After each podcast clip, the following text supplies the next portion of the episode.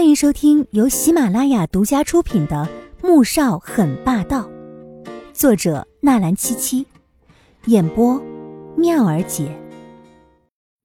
第三百三十五集。穆先生，我们现在可以基本确定了，那具尸体确实是您的夫人季如锦的。啊！警察的话音刚刚落下，便被一记拳头狠狠的打在地上了。看到同事被袭击，周围的警察一个一个立即冲了上来，然而却是一个又一个被撂倒在地，成了穆萧寒盛怒之下的发泄品。其余的警察看到这一幕，吓得不敢上前，一个一个拔出枪来指着穆萧寒：“跪下，举起手来，跪下！”谁敢上去送揍啊？穆萧寒看着这一个个黑洞洞的枪口，却没有一丝惧意。反而露出了阴冷嗜血的笑意。阿锦都不在了，他活着还有什么意义？不如死了算了。他朝那些拿枪对着自己的警察直逼过去，扔掉了脸上的眼镜，眼底有着一抹不正常的血红涌现。俊逸儒雅的面庞，被残暴狠厉所取代。你你别过来啊！你再过来就要开枪了。这些警察还是第一次见到对着枪口。也不怕死的人，尤其是他那一副凶狠的神情，让人腿软。警告的声音里面都带着一丝轻颤。穆言飞和易灵没想到，只是去办了一些手续罢了，上来便是这样一副场面：五六个警察倒在地上，神情痛苦又扭曲；另外还有七八名警察拿枪指着他，一个个神情惊惧又警惕。两人立即交换了一下眼神，冲上去从后面一把扣住了穆萧寒。易灵是受过特训的，可在穆萧寒面前却显得十分吃力，再加上和穆言飞在一起，这才勉强让他停下脚步，但明显拖不了太长的时间。还站着干什么？快过来呀！穆言飞额上的青筋快要爆出来了，咬着牙吼道，神情。因为用力过度而有些扭曲，那些拿枪的警察立即收起了枪，一起扑了过来。穆萧寒昏倒之前，只觉得自己脖子被人狠狠的砍了一下，脑子中想到的却是第一次见到季如锦时，自己被他用台灯砸晕的事情，最终喊了一声“阿锦”，便昏死过去了。穆言飞喘着粗气站了起来，拉过了一旁的椅子，瘫坐在上面。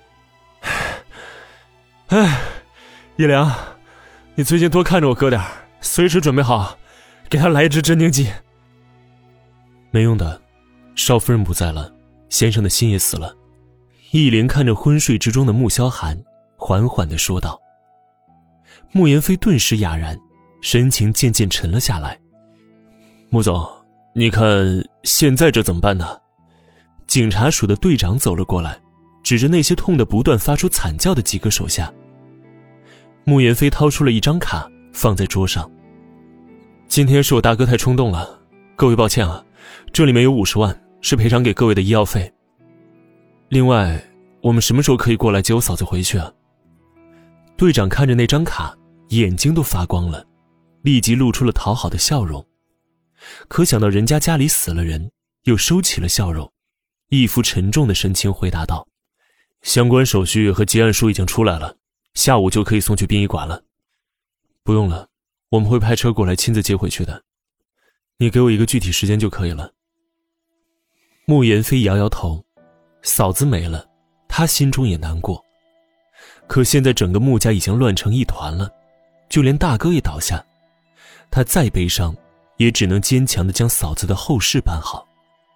易灵见这些事情二少已经安排好了。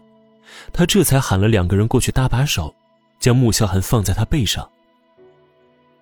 回到龙井台，穆萧寒没几分钟就醒了。他睁开眼，眼眶里面布满了红色的血丝，面无表情的看着前面。易灵看到他这副模样，心中很不好受，甚至连他都没想到，少夫人会用这样决绝的方式离开。先生就算是活着。却只会比死了还难受。先生，管家说这是少夫人出门之前写的信，王妈上来打扫卫生的时候，在桌上发现的。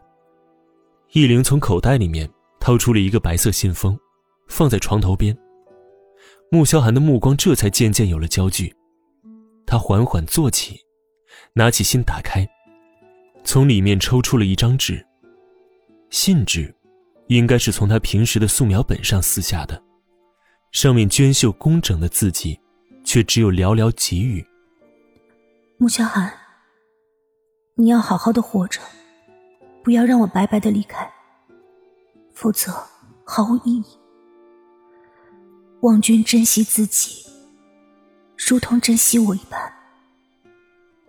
爱你的阿锦。他看了一遍又一遍。似要将这些字、这些言语，深深的刻进心中、骨子里面。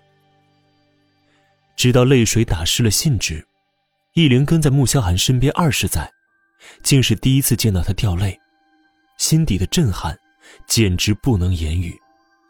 他不知道，自己在这种时候说些什么才能安慰先生。想了许久，最终缓缓转身。